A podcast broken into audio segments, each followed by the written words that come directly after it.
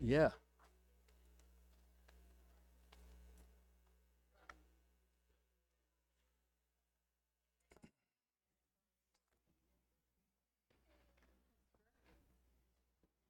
Good to see you, Claire. Good to see you. Good to see you walking in the door.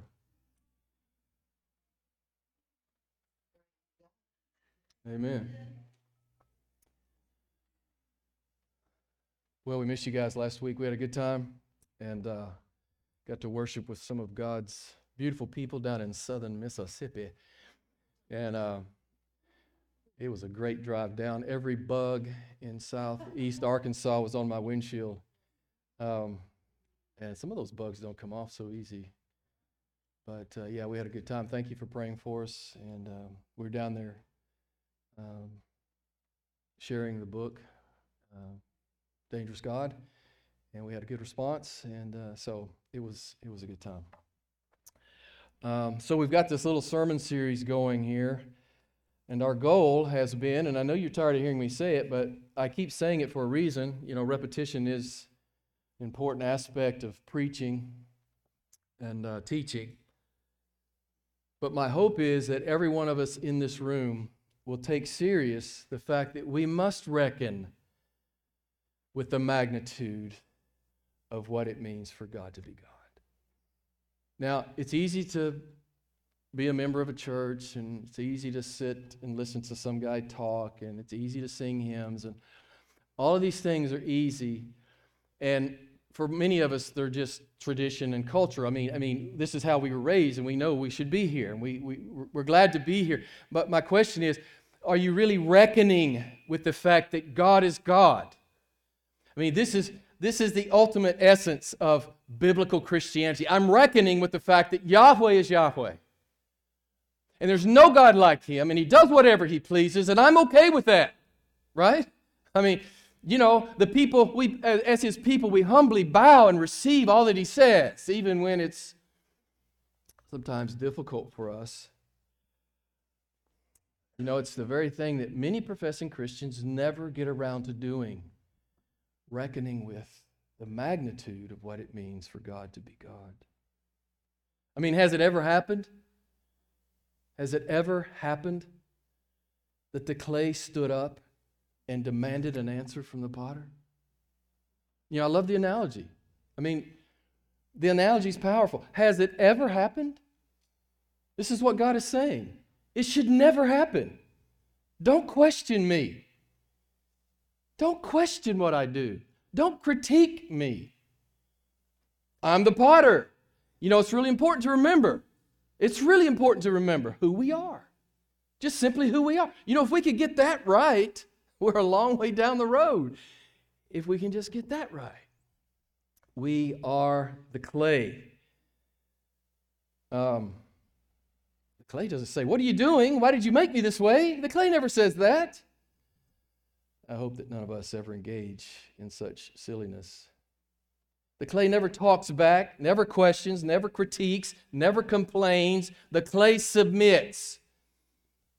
The clay always submits to the potter's hands. This is the imagery of a true believer. And I know Brad has shared Isaiah 66 2 with you many times. It's the go to passage for any preacher who's going to preach uh, something that may be challenging for the folks to hear. Isaiah 66, 2, uh, 2. What does the potter say, or what does the potter seek from the clay? To whom does God look? To him who what? Is humble and is contrite and who trembles at my word. Now, I'll be honest with you. I was in a Baptist church, grew up in a Baptist church. Nobody was trembling at God's word. Um, at least, not that I could discern. Course, I was unregenerate until I was 28, so I didn't know what, I was clueless. I didn't know what was going on. But I don't remember ever getting any kind of even vague sense that somebody was would dare to tremble before the word of God. You know, I, the message Bible is problematic in many, many ways. But every once in a while, Eugene Peterson gets a uh, he gets he gets an interesting turn of a phrase. Isaiah 66, 2, he, sa- he paraphrases it like this But there is something, God says, there's something I'm looking for. I'm looking for a person who is simple and plain and reverently responds to me and what I say. Don't you love it? As a people of God, isn't that who we are? Isn't that exactly what we ought to be? So, this is what the true clay understands. The Bible is not God's explanation. He's not trying to explain things to you. He's revealing himself to you. He doesn't explain himself. We saw that in the book of Job. He never explains himself. He does reveal himself. Re- reality just what is. It's just reality is what pleases Yahweh. That's reality. My opinion on it doesn't affect the situation at all, right? My thoughts on this, that, or the other thing could not be more inconsequential.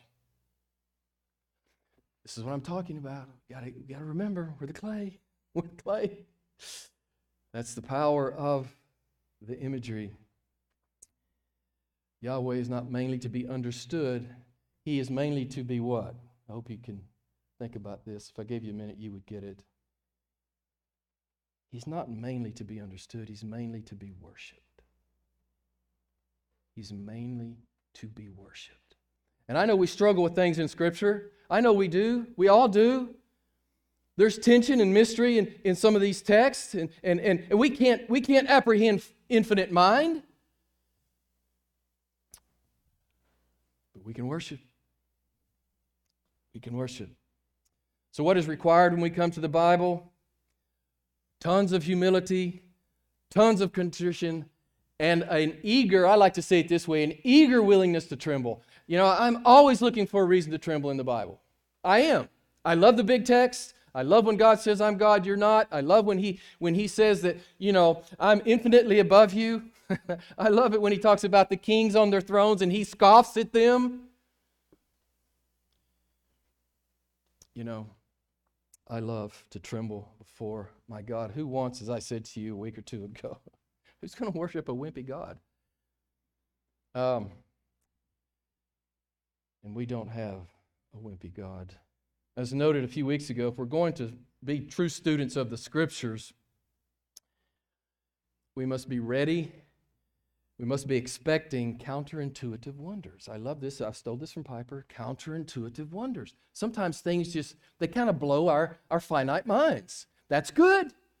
It's good. You know, you're looking at the true God then, not some God you can, you know, pare down to, to your finite understanding, but the great living God who speaks galaxies into existence. That's the God I'm looking at right now because I, I really don't fully understand all that he's saying to me. No, Piper talks about new categories of thinking.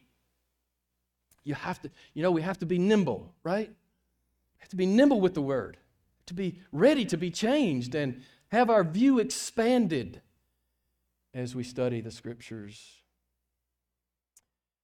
Beloved, we do not worship a comprehended God. He is vastly greater, stranger, and more glorious and more dreadful than we can imagine.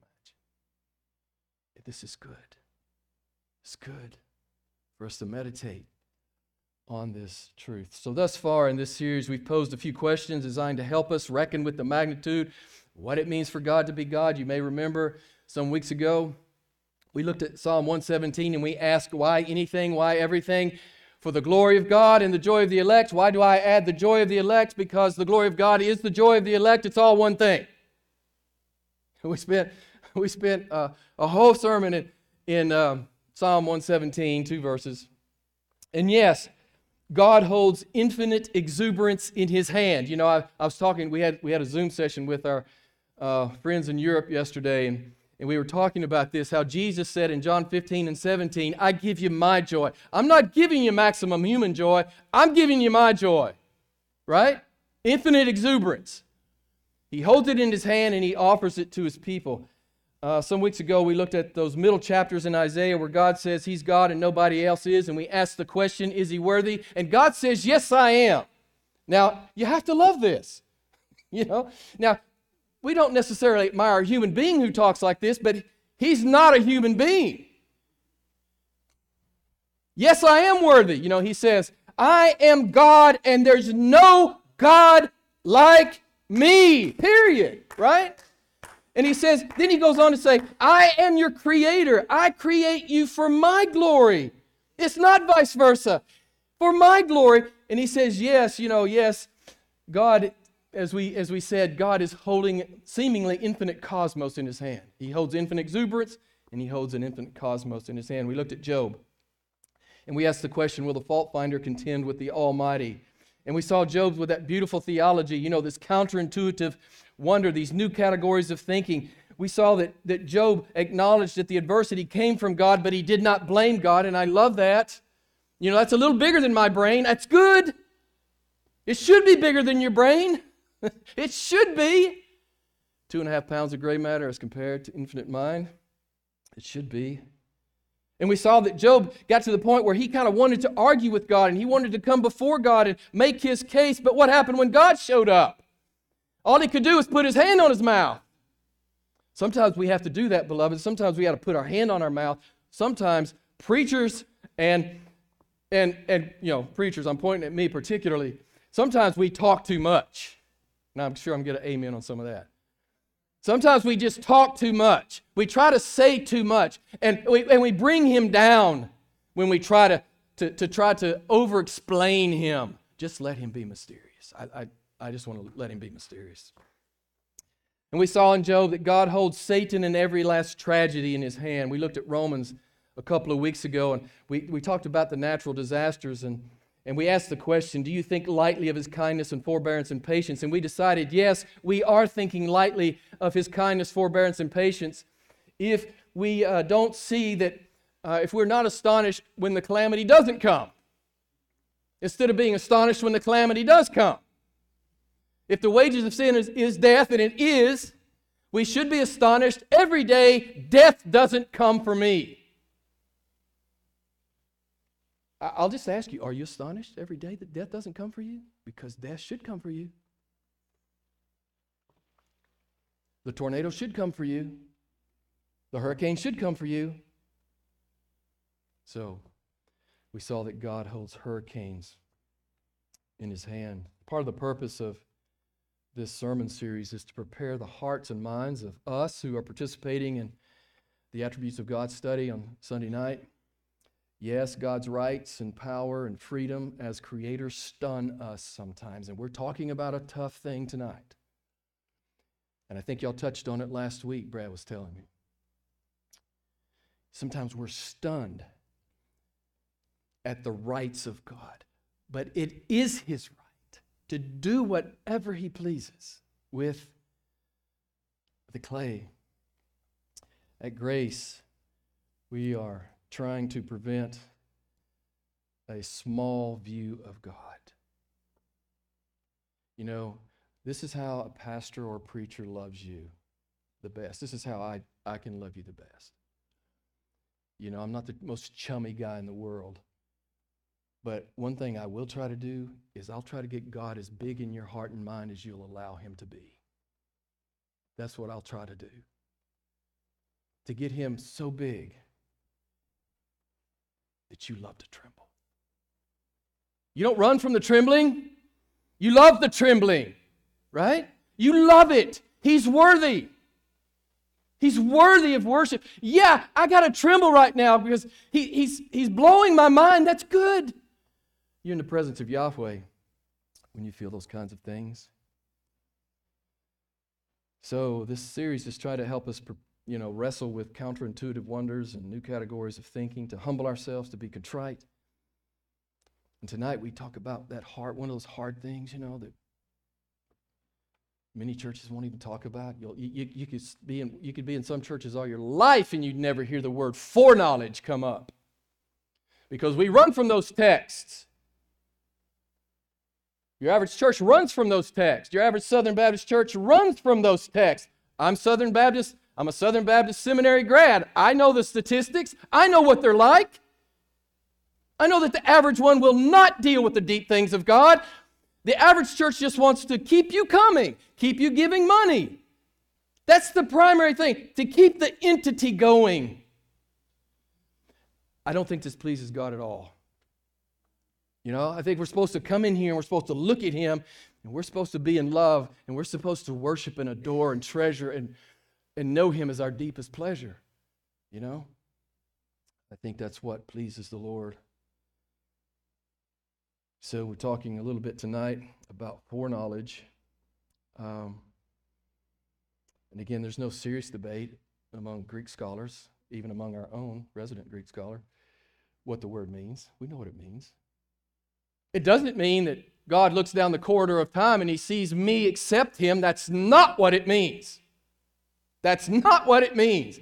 And I know it's redefined to mean that in very many places. That's not what it means. You don't have to go to seminary, just do a Greek word study. Look at context. Every honest person knows that's not what it means. You know, it's, it's interesting, isn't it? And I know you guys have experienced some of this. People get mad sometimes at what God says, they get mad at it. They don't like it. And they bow up and they won't hear it. I refuse to reckon with the magnitude of what it means for a God who talks like this. I'll go do church somewhere else where they don't put this huge God in front of me that scares me sometimes. Yes, be scared. Every man that saw him got on his face. If you need to tremble, tremble. Yeah, okay. If you need to, it's good. It's good. If you never trembled, um, I'm challenging you, man. Get in some of those hard texts, those deep texts, and deal with them. I, I, had, I had, a great quote um, this last week. This is Martyn Lloyd-Jones, famous preacher over in England last century. I love what he says Face the scriptures as they are. Do not argue with them. Do not try to manipulate them. Do not twist them.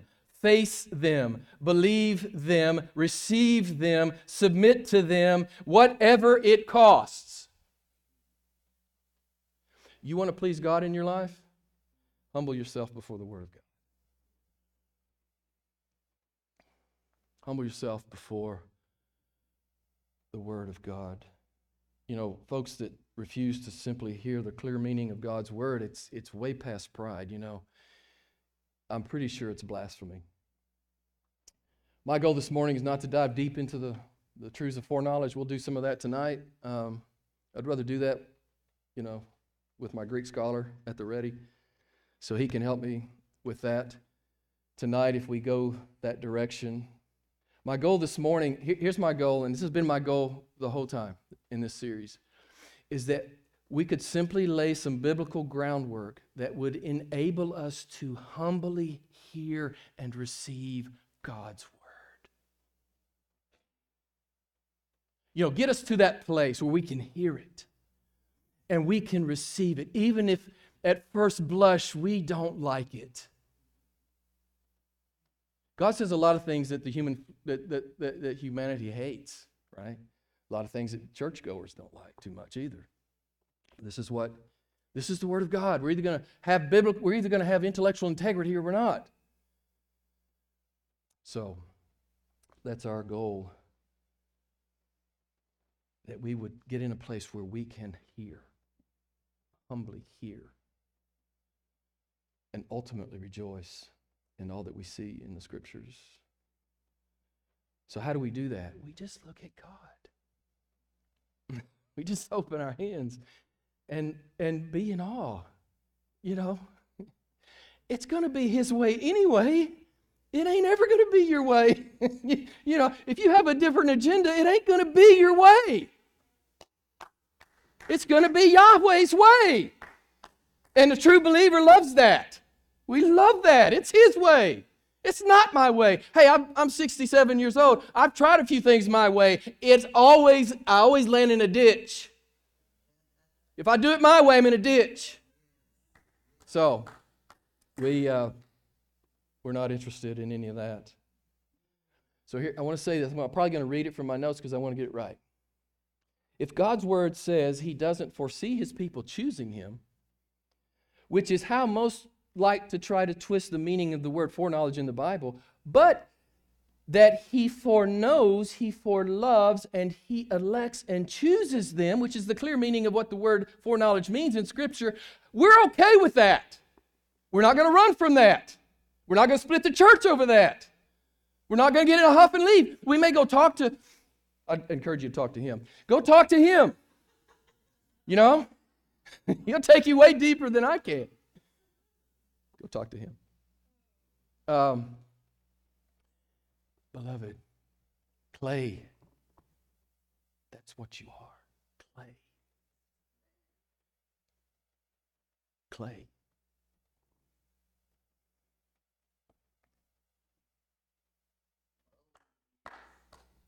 Let me say this there's mystery.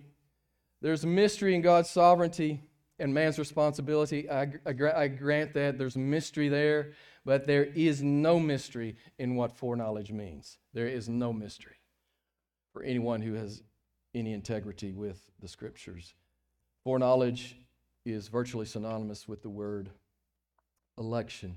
I was sharing, we had a Zoom session with uh, our friends in Europe yesterday, and I was sharing what Joe was we, we've been going through Leviticus, you know, and, and, and God will say something and it sounds odd, and you go, well, why, why would we do that or why would we not do this? He says, do this, but don't do that. And you go, well, what does it mean? And then he says, I am the Lord your God. You know? I am the Lord your God. That's why. You don't understand something? I am the Lord your God. You know, that's enough for me.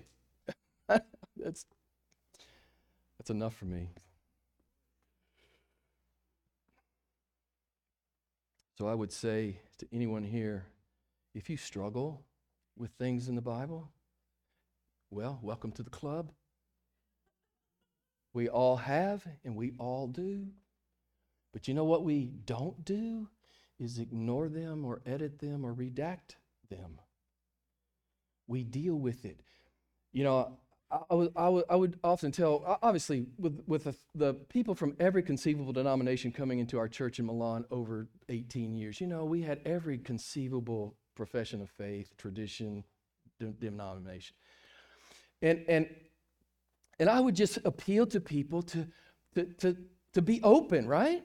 Just to, to, hey, you may not be where I am, but at least be open. At least be open to Scripture. At least deal honestly with the text. It's the least we can do, I would think, after all God has gone through to bring us the scriptures. The question is not whether you will struggle, the question is will you be humble? Will you be humble before the Word of God? So we're going to be in Romans. You heard the text read. We're going to be in Romans 11. I know, long intro. Long intro. We're going to be in Romans 11. Just let me get, you guys know Romans. But I'm just to, we're just going to do a sprint through the whole book. Just don't worry. Uh, first three chapters. I'm going to sum it up in one verse. There's none righteous, no, not one. Okay? The next uh, four chapters. God is just and the justifier, and man is justified by faith alone. Yeah, this uh, obviously broad stroke here. Chapters 8 through 10. For whom God foreknew, he predestined, and these also he called, and these he also justified, and these he also glorified. Some of you were not raised to believe these things in the fullness of all that God is revealing.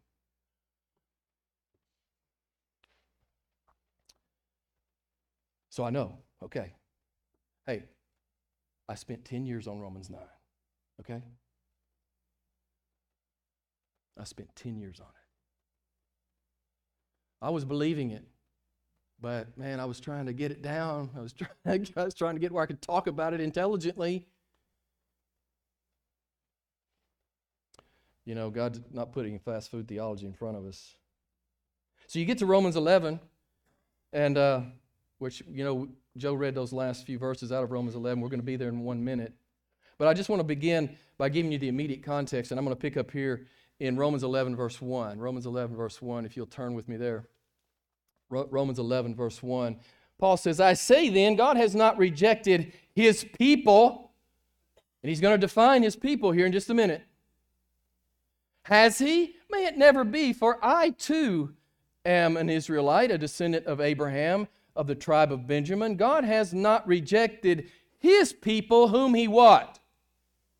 Foreknew.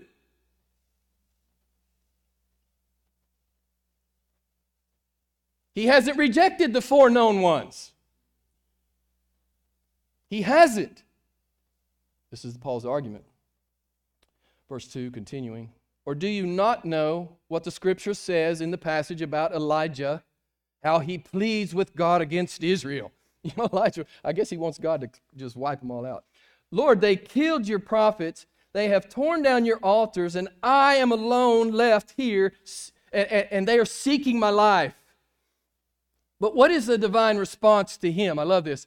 God says, I have kept for myself 7,000 men who have not bowed the knee to Baal. These are my foreknown ones. That's my insertion there. Verse 5. In the same way, then, there has also come to be at the present time a remnant according to God's gracious choice. But if it, if it is by grace, it is no longer on the basis of works. Otherwise, grace is no longer grace.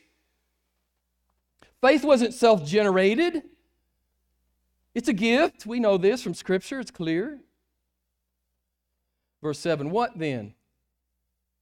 That which, is, that which Israel is seeking for, it has not obtained, but those who were chosen obtained it, and the rest were hardened. Now, some people simply hate this kind of talk. But what I want to say to you lovingly, He's God, you're not. Deal with it. Deal with it. And if you struggle, struggle. It's okay to struggle. It's okay to struggle. I give you license to struggle. Do not ignore it. And let me tell you, one day you'll come through that, the sun will come up and you, you'll be out of the struggle and you'll be loving it. You'll be loving the truth of God in this respect. You'll cherish it. I'm pretty sure none of the saints in heaven are concerned about the word foreknowledge. I'm positive none of them are complaining about the word foreknowledge. Not one of them. They're not worried about it. In fact, they treasure it. So let's pick up here. Romans 11:33. We touched on this text a couple of weeks ago, but we, we just flew past it. We, we barely touched on it, but I want to spend a few more time, a few more minutes in it this morning. Romans 33, it's my it's it's like the go-to passage in the Bible. I mean, this is just doxology, right? It's just doxology. He writes 11 chapters of this breathtaking theology, and he can't help himself. He just has to praise God. you know? It's really, really beautiful. Um, verse 33. I love the O. Do you know about the O? Have you ever been before God with the O?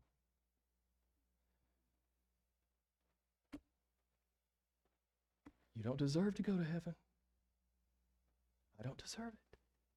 But oh, the depth of the riches both of the wisdom and knowledge of God. Exclamation point. How unsearchable are his judgments and unfathomable his ways. Exclamation point. Paul is staggered. And listen, if you're not sometimes staggered and stunned, you're not hearing it. Paul is staggered. He is stunned at who he was and who he is now. All because of a beautiful, sovereign God who does all his good pleasure. So he's worshiping. Let's pick up here again, verse 34. For who has known the mind of the Lord, or who can become his counselor? Or who has first given to him that it might be paid back to him again? And here's the whole Bible in one verse For from him and through him and to him are all things, to him be the glory forever.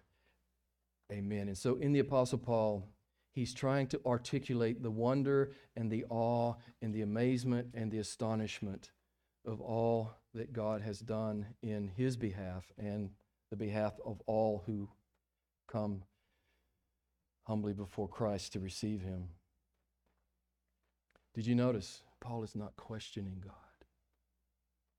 he's worshiping God. And when it gets hard and difficult for you sometimes, it's the best thing to do. it's the best. Questioning God, you know, I, I, if I can get this right, sometimes I, how do, how do I like to say it? You know, I'm, I can't come, it won't come up. Don't you hate being 67? Um, it'll come back in a minute, maybe. Um, yes, I would rather have one revelation from God than 10,000 answers from God. I would rather have one revelation than the answer to 10,000 questions. Just one revelation. Right? I just want to see Him, and I just want to know Him. And I want to tremble and I want to, I want to worship a great God. I don't want some crummy God.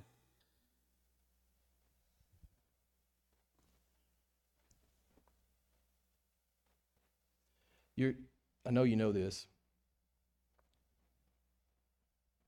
Christian worship is fueled by this.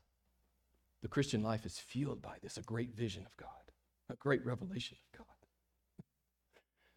This is our fuel. It's our fuel. God says foreknowledge? That makes me uncomfortable. Okay, He's awesome. I'm gonna try to, I'm gonna, I'm gonna work on it. I'm gonna pray about it. I'm gonna meditate on it. I'm gonna talk to Brad about it. I'm not gonna talk to Jim because Jim says talk to Brad.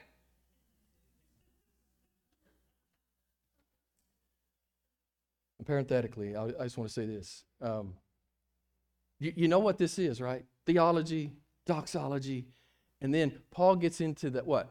He gets into the, the next three or four chapters where he's just exhorting you to do something with this, right? Right? So this is the bridge. You guys know Romans 12, 1 and 2. He goes, he goes, because all this is true, uh, I urge you, therefore, because all this is true, brethren, by the mercies of God, to present yourself bodies a living, to present your bodies a living and holy sacrifice acceptable to God, which is your spiritual service of worship. If God's like this, then how should you live? This is what he's saying. Then he says this in verse 2 and do not be conformed to this world, but be transformed by the renewing of your mind. How does that happen? Being in the Word of God, that you may prove what the will of God is, that which is good and acceptable and perfect. So, th- this theology, doxology, life. And it, uh, it spills out, right? It's, it's overflow. Doxology's overflow. I had a flat tire. Oh, I hate that. Doxology. Somehow I got to find doxology, right? Karen burns my supper. I don't like that, which he's never done. No, it's just, you know, we got to find doxology. We got to find doxology. Close parentheses on that. Um, the O. I hope you know about the O. Hope you know about it. Paul says, Oh, the depths of the riches, both of the wisdom and knowledge of God. He said, he said, God's ways, his wisdom and his ways, his knowledge, it's beyond us, it's unavailable. I love the way MacArthur says it, it's inaccessible to you at this point. It's incomprehensible, it's unreachable, it's inexhaustible. You know, Karen teaches your children the word incomprehensible for a reason. Paul says God is at the bottom of everything. There is no explanation beneath God. No matter how deep you go, God is there. He is the first and last explanation. You know how some of the some of the scriptures talk about this. Job 5 9. God does great and unsearchable things, wonders without number. Amen. Psalm 92 5. How great are your works, O Lord! Your thoughts are very deep. Yes. Job 11, 7 through 9, this is Zophar speaking. Can you discover the depths of God? No, I cannot, nor will I ever be able to. After forever. Can you discover the limits of the Almighty? No, I cannot. They are as high as the heavens. What can you do? Deeper than Sheol. What can you know? Its measure is longer than the, the earth and broader than the sea. Psalm 40, verse 5 Many, O Lord my God, are the wonders which you have done, your thoughts toward us. There's none to compare with you. If I would declare and speak them, they would be too numerous to count. And I love David's exclamation in Psalm 139 contemplating the knowledge, and we'll, we'll throw foreknowledge into that mix. Such knowledge is too wonderful for me, he says. It's too high. I cannot attain unto it. It's just worship. It's always doxology. If we're looking at Yahweh rightly, biblically, it's doxology. If you have, you know, I had a brother say to me one time, um, you know, he came through my church, he heard me teach these things. About 10 years later, he called me and he said, You know what? I've, I've rejected that because that gives me an argument against God. And I said, Brother, you need to get on your face. You have no argument to give God. He gets, he says, That's something that that, that, that gives me, you know, uh, a reason to, to take issue with him. You know, it grieved my soul to hear him talk like that. I don't know who he'd been sitting under, and I don't know why he wasn't opening his Bible and reading it. But God is awesome. He's mysterious. And you gotta you gotta have a category for that. You got to have a category for things that you can't fully grasp if you're going to think worthy thoughts of Yahweh. God says, I am unsearchable, I am unfathomable. You can't get to the end of me. You, you, you, you never get to the end of all my inexplicable wonders. This is a good thing, beloved. It's a good thing. Who wants a God that you yawn before? I mean, who's, you know, who wants a, who's going to worship a God that causes you to yawn? And I can't tell you how many yawns I've seen in church.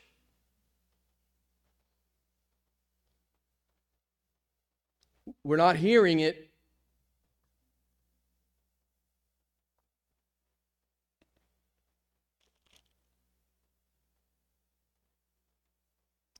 I'll say this. Let me say this. this was a last minute notation in the margin of my notes which sometimes means I shouldn't say it. Um, if you want a God you can fully comprehend and manage, you're in the wrong religion. Because that ain't ever going to happen. And on the far side of eternity, there's still going to be mystery. And you're going to love it. And you're just going to be hungry for more of it.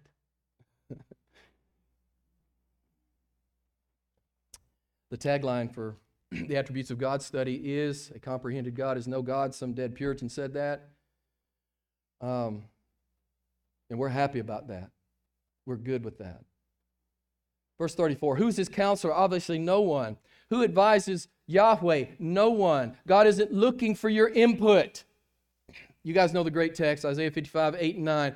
My thoughts are not your thoughts, for as, the heavens are higher than the earth, so my ways and my thoughts are higher than yours. You know, Paul brings up this thing about counselor, and I know I've said this to you before, so I won't develop it to any great degree, but you know, you got, you got all these God advisors out in the world, and Paul says, well, who, who could ever counsel Yahweh, right? Who could counsel him? And we got all these God advisors. Well, you should have done that. Why don't you do this? We've already talked about that, so I won't pursue it any further. Don Whitney's a pretty well known pastor, professor, author in Christian circles. He said something one day in class I never forgot. He said, If we knew what God knew, we wouldn't change one thing. That's a big statement. If you knew, if you had an infinite mind, you wouldn't change anything. I, have always loved that. You wouldn't fight the difficulty the Bible presents to you and your theology, you would love it. And you would spend the rest of your life plumbing the depths of it and delighting in it. So, don't be a God advisor.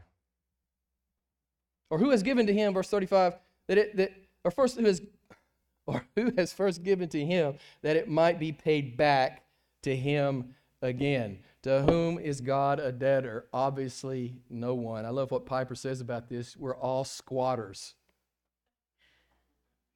We're all squatters. You don't own anything, none of it's yours. Everything you have was a gift. You're supposed to be a steward of it. That's a whole nother sermon or more. But it's not yours. It's not yours.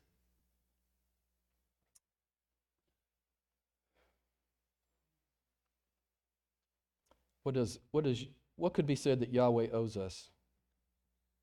Does God owe us anything? The only thing he owes us was anything that would flow from his character, which would be what? Justice? Do you want justice from God? That's why we're in this room, because we don't want justice from God. And we found a way not to get justice from God. That's through the finished work of his Son. That's why we're here. We believe it, we love it, we cherish it. Squatters. That's a, that's a good, that, that helps me. It helps me, you know. Squatter. it helps me get my mind in the right place. Acts 17 25, uh, 25. He is not served by human hands as though he needed anything, since he himself gives to all life and breath and everything. He doesn't need anything from you. You know, I've had this discussion with several guys, you know, big money makers, and they're being they're giving big money to the to the church. And and, and I, I just always remind them, I say, you're not really giving God anything. It's already his. Now you can worship him with it, which is right, but you're not giving him anything.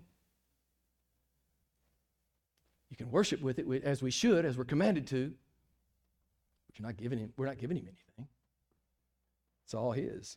1 Corinthians 4 7. What do you have that you did not receive?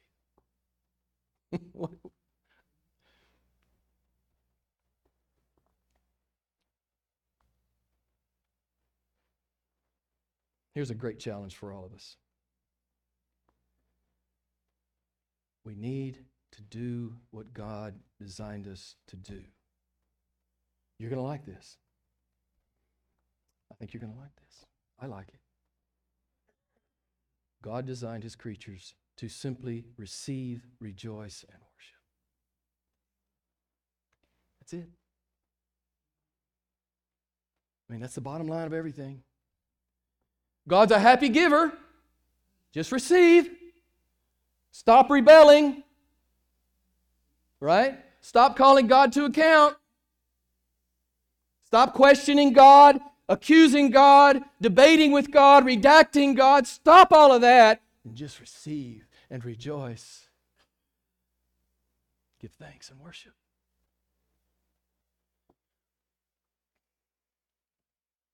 Obviously, we love this about God. To receive that next breath with genuine appreciation. And I know it's impossible to always be consciously thinking of these things. But we should be thinking of these things on occasion to receive that next meal with real gratitude. You know, I'm always astonished. You walk into an American supermarket and there's so much stuff to buy. You know, there are places in the world where you can't buy anything anywhere. And we just take it for granted. That's the way it is. It's supposed to be that way. I'm an American. I deserve a good meal. I'm always astonished. To receive the vigor and health and, uh, uh, that you enjoy as a gift to be used in obeying Him, the vigor we have, which, as we all know, is passing away. You know, at 67, I feel the vigor going. I feel it. I need to talk to Karen about how she doesn't, I don't know, she always seems to have it. Maybe she could tell me what her secret is. Um, to receive his word with humility, contrition, and a teachable spirit. Men can but receive from God. That is Paul's point. All right thinking men and women understand this. Sounds simplistic. But The gospel has never been rocket science. Yeah, there's mystery and tension and difficulty, but it's not rocket science. You guys know Luke 12. It's one of my go to sermons. You know, I always thought, well, if someone says, Jim, preach, you know, you had no preparation, they say, preach. And um, it'd be one of the texts I'd go to, Luke 12 32. Your father has chosen gladly to give you what? Everything. Everything. The kingdom.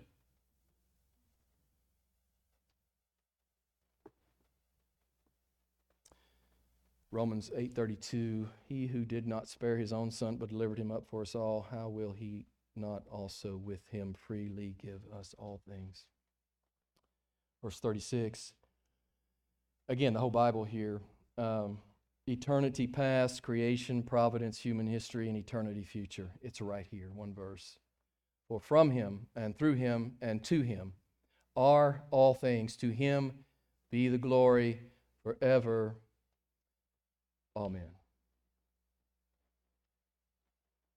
So Paul's in that right place, isn't he? He's in that right place. He's got God in that right place.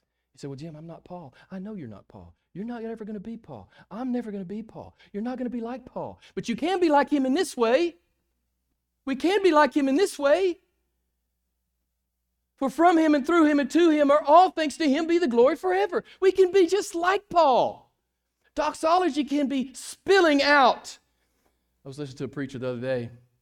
He said, You know, 95% of your life is un, well, how did he call it? 95% of your life is, is spur of the moment stuff.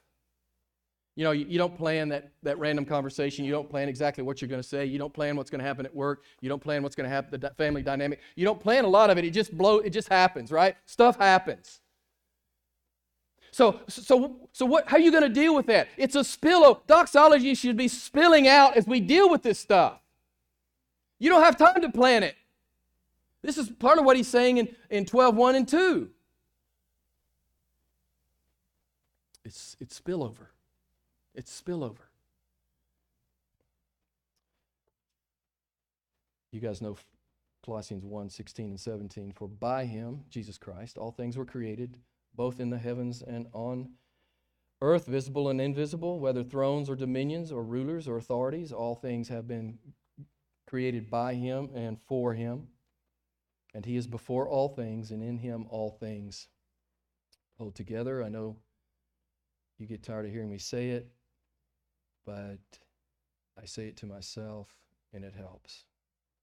It's not about me. You want to get freed up? you want to get freed up? It's about Him. He's awesome. He feels my heart, right? And He feels my mind. And He's giving me a meaningful life to live. What is that? Making much of Jesus.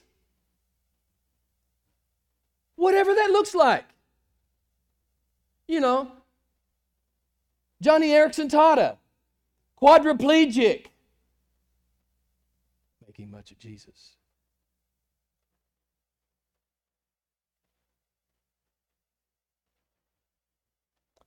So, Romans 11, 33, 36, it's what it looks like to deal with the magnitude of what it means for God to be God. We don't debate Him, we don't question Him, we don't critique Him, we don't redact Him. And if we struggle, we struggle. We're okay with that. I'm okay with the struggle. I'm okay. And I, I, I, I heartily exhort you struggle on. But do not reject, do not redefine. Then you're touching the glory of God. In my view, Our God is God. He does whatever he pleases in heaven and earth. Psalm 115:3. I love Daniel 4:35. He does according to his will, and no one can ward off his hand. He's going to do what he's going to do. And as a true believer, we've, we've learned to rejoice in that, even if we don't fully understand it all. We don't have to understand it all. You guys know Isaiah 14 27. For the Lord Almighty has purposed, and who can thwart him? You don't like foreknowledge? He says, I foreknow the ones I love, and I have elected them. You don't like that? Well, then you have some work to do. I'm not trying to run you off. Man, I want you to, I want you to, you know, get on your face if you have to.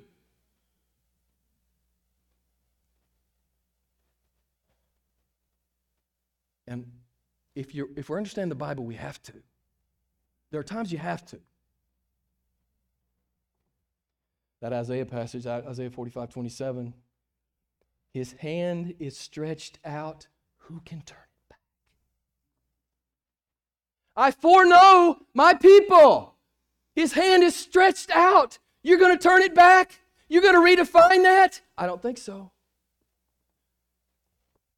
You can run from the truth, but you know the old saying, you can't hide. So, beloved, I just encourage you to remember your place, your clay. He's the potter. And we happily embrace as true believers that He is vastly greater, stranger, more glorious, and more dreadful than we could ever imagine.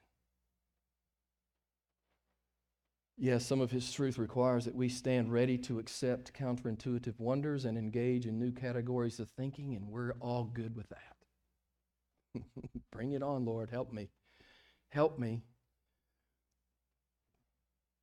Help me, help me love and magnify you in accordance with your word, not some denominational statement, but in accordance with what you have pres- given and preserved for me.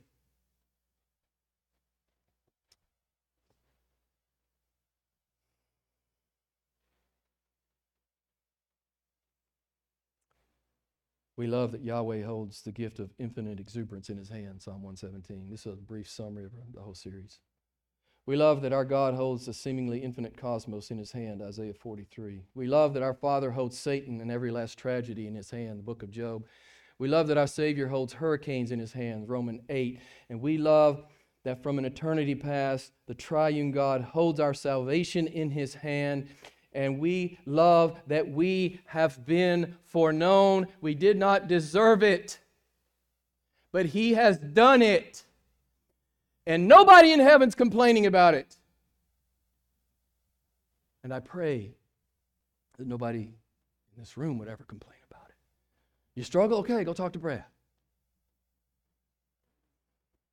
Work, pray, meditate.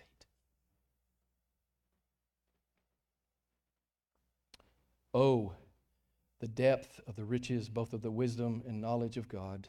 How unsearchable are his judgments and unfathomable his ways. For who has known the mind of the Lord, or who became his counselor? Or who has first given to him that it might be paid back to him again? For from him and through him and to him are all things. To him be the glory forever. Amen. Let's pray together.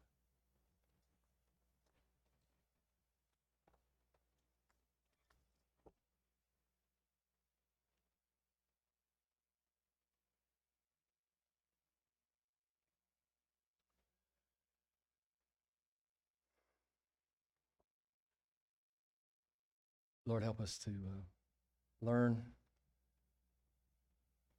humility contrition. And understand that as the clay, there will be times that we must tremble.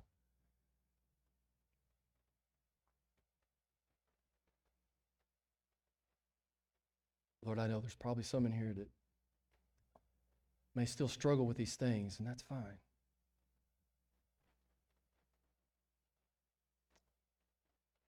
But we will never explain them away. We will never do that.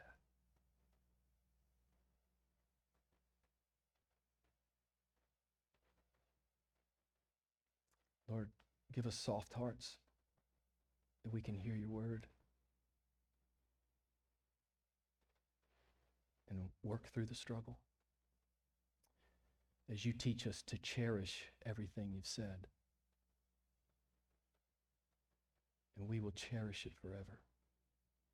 We will never grow weary of worshiping you. We will be like the Apostle Paul. Doxology on our lips for a billion eternities. We praise you and love you. In Jesus' name, amen.